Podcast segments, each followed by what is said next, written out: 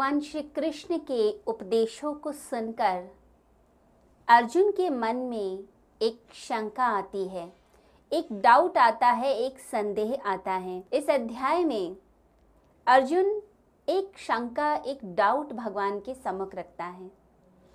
ये जो प्रश्न है, ये जो शंका है, संदेह है, यह कुछ मिलती जुलती है जो अध्याय तीन है उसकी शंका से।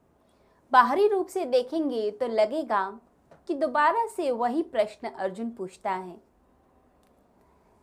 चैप्टर थ्री की शुरुआत में अर्जुन पूछता है, जो प्रश्न उसे सुनकर लगता है कि अभी तक वो क्लियर नहीं है कि जो कर्म है, उनकी क्या उपयोगिता है जीवन के अंदर। उसके मन में शंकाएँ आती हैं कि कर्म करना ज़रूरी है भी या नहीं है। या बिना कर्म के भी काम चल सकता है? यदि आध्यात्मिक जीवन जीना है तो क्या ज़रूरत है हम कर्म करें? तो ऐसा एक डाउट आता है अर्जुन के मन में। अध्याय पाँच में जो डाउट अर्जुन के मन में आ रहा है, वो यह है कि कर्म संन्यास और कर्म योग, इन दोनों में श्रेष्ठ कौन है? जब भगवान श्री कृष्ण के उपदेश उसने सुने दूसरे अध्याय में स्थित प्रज्ञ के बारे में बताया गया। तीसरे अध्याय में कर्म योग चौथे अध्याय में कर्म योग तो पाँचवें अध्याय में उसके मन में आता है कि भगवान कहीं कर्म संन्यास को ज़्यादा महत्व तो नहीं देते। अभी तक जो उसने भगवान से उपदेश सुने, वो उपदेश ये बताते हैं कि जो कर्म है, वह मनुष्य को करने चाहिए। और निष्काम कर्म करते हुए आप अपने अंतकरण को शुद्ध कर सकते हैं। तो उसके मन में यह बात बैठी कि कर्म करना अनिवार्य है, ज़रूरी है और अधर्म का सक्रिय प्रतिकार जो व्यक्ति करता है, वही मनुष्य सही मायनों में जीवन के अर्थ को समझ पाता है और जीवन को जी पाता है। तो यहाँ अर्जुन जब ये प्रश्न पूछता है तो उससे एक बात और समझ आएगी। वो ये बात समझ आती है कि अब अर्जुन डिप्रेशन से बाहर निकलने लगा है। अभी तक तो डिप्रेशन था। मानसिक उन्माद की स्थिति थी, परेशानी थी, अंदर दुख था। तो भगवान की बातें इतने अच्छे से नहीं समझ पा रहा था, प्रयास कर रहा था। परंतु अब जब यह प्रश्न वह पूछता है कि दो मार्ग हैं, कर्म संन्यास और कर्म योग, दोनों में से श्रेष्ठ कौन से हैं? तो इससे पता चलता है कि भगवान श्री कृष्ण की जो बातें हैं, जो उपदेश हैं वो उसके अनकॉन्शियस माइंड तक चली गई हैं। और अब वह बड़ी ध्यान से भगवान की बातें सुन रहा है। और अब अपना लॉजिक भी दे रहा है। पता चलता है देखकर कि उसे चीज़ें समझ आने लगी हैं। तो भगवान श्री कृष्ण की उपदेश सुनकर अर्जुन फिर यह प्रश्न पूछता है भगवान से कि, भगवान, आप बताइए, क्या आपने कहीं जगह पर यज्ञ श्रेष्ठ है ऐसा बताया है तो आप मुझे ये बात क्लियर कीजिए कि मैं कर्म करूँ या फिर मैं तपश्चर्या के मार्ग पर चला जाऊँ। अर्जुन के मन में ये बात आती है कि जो कर्म है, वह कर्म का मतलब तो यह है कि जैसे यज्ञ करना। और सन्यास का अर्थ है कि गहन तपश्चर्या का जीवन बिताना। तो भगवान श्री कृष्ण गीता के अंदर यह बात समझाते हैं जनमानस को, साधारण लोगों को, कि तपस्या करने का अर्थ यह नहीं कि आप घर बार छोड़कर चले जाएँ। आप जहाँ हैं, वहाँ रहकर भी अपनी आत्मिक उन्नति कर सकते हैं तो जो वेदों में प्रतिपादित ज्ञान है, उसी गूढ़ ज्ञान को भगवान ने व्यवहार उपयोगी बनाया उसमें जो वर्णित गुण साधनाएँ हैं, उन साधनाओं को, उस तत्व ज्ञान को लेकर भगवान श्री कृष्ण गीता में उपदेश करते हैं। तो इस अध्याय में भगवान बताते हैं कि आगे की साधनाएँ कैसे होती हैं।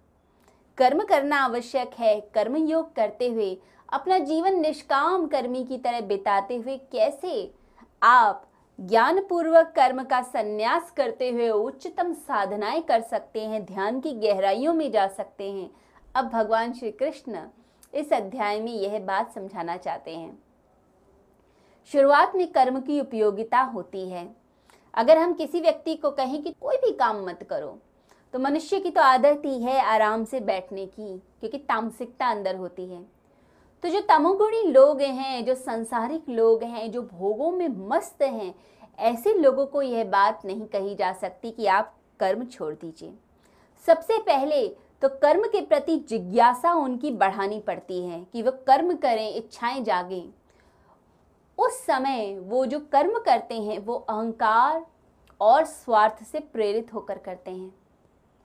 जब धीरे धीरे क्रियाशीलता आती है, रजोगुण अवस्था बढ़ती है, तब तो उसके बाद व्यक्ति को समझाया जाता है कि आप अब कर्म कीजिए, लेकिन निस्वार्थ भावना से अहंकार का त्याग कीजिए। तो निरंकार अवस्था और जन कल्याण की भावना से फिर कर्म करना। इसी को कर्म योग या निष्काम कर्म बताया गया है गीता में। यह सात्विकता को पैदा करता है। तो सतगुणी जो लोग होते हैं, वो सिर्फ़ अपने लिए नहीं कमाते, वो इस समाज को भी कुछ देना चाहते हैं। समाज से तो आपने ले लिया, परंतु क्या आपने समाज को कुछ रिटर्न में दिया?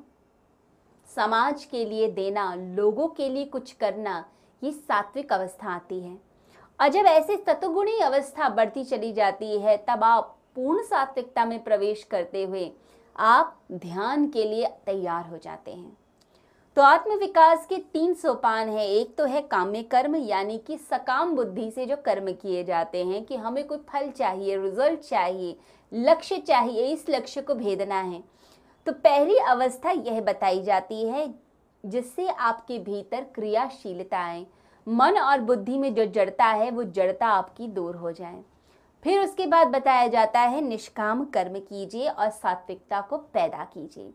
जब निष्काम भावना दृढ़ होने लग जाती है, तब उसके बाद व्यक्ति को ध्यान के लिए तैयार किया जाता है। ये पूर्ण सात्विकता की अवस्था है।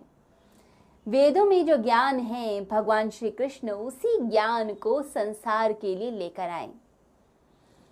वेदों में आत्मिक उन्नति के लिए बताया गया अलग अलग मार्ग बताए गए।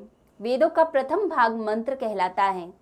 मंत्र यानी कि ये जो प्रकृति है, ये जो ब्रह्मांड है, इसकी जो सुंदरता है, उस सुंदरता से मंत्र मुग्ध होकर व्यक्ति गुणगान करता है, स्तुति करता है प्रकृति के सौंदर्य के बारे में।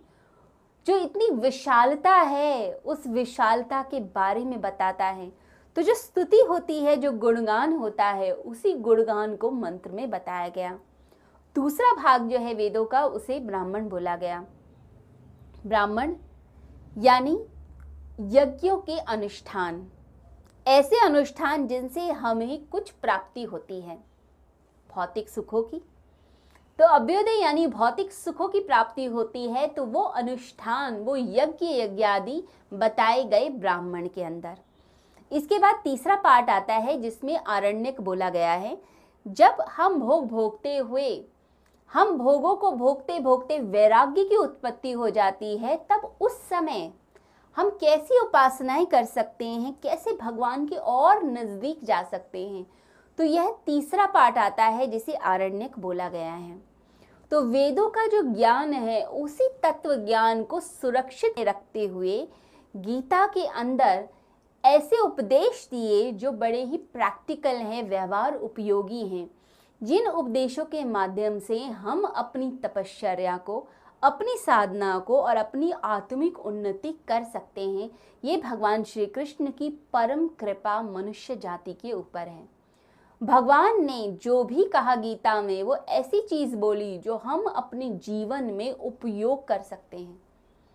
भगवान श्री कृष्ण के वचनों का यदि पालन किया जाए तो हमारा जीवन सक्सेसफुल हो सकता है।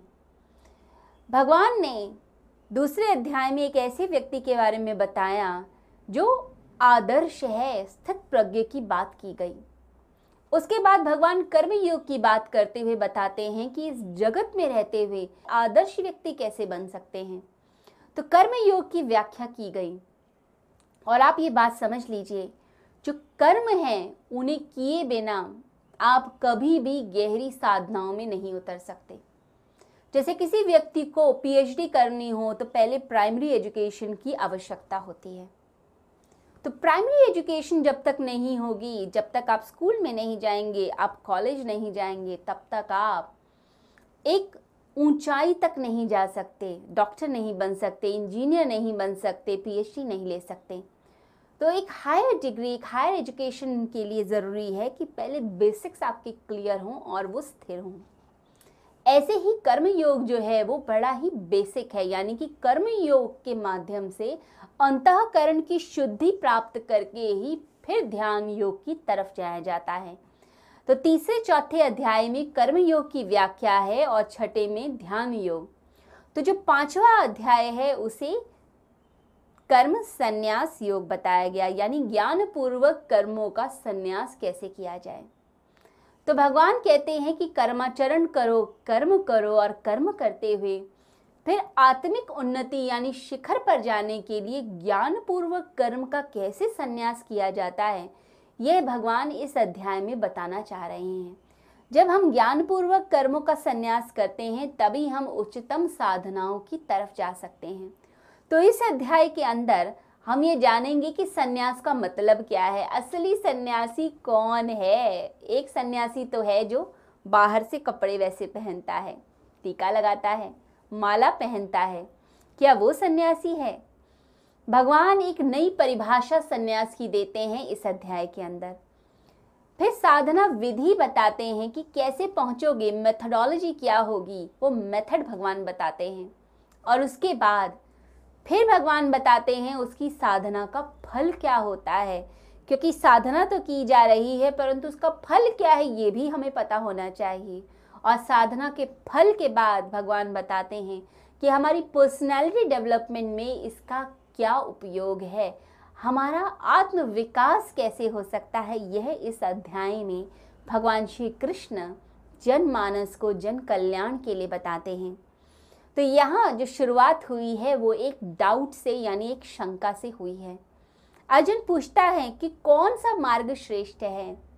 इससे पता चलता है कि डिप्रेशन से अभी अभी निकला है लॉजिक लगाने लगा है, थोड़ा दिमाग लगाने लगा है, परंतु अभी भी मन में शंकाएँ हैं।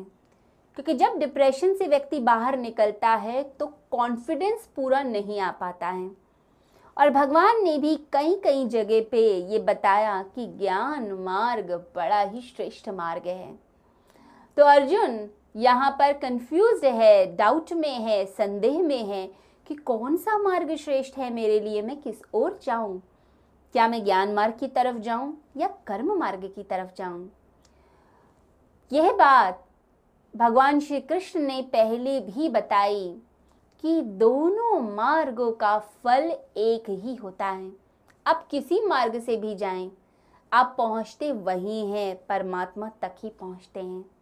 और ये मार्ग अलग अलग नहीं अलग अलग फल देने वाले नहीं हैं। ये दोनों मार्ग, ये क्रम से करने वाले हैं, ये स्टेप्स हैं। जो कर्म योग है, वो पहले किया जाता है जिससे अंतकरण शुद्ध हो।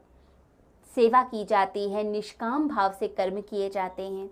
और उसके बाद फिर आती है अवस्था, ज्ञान की, यानी ध्यान की।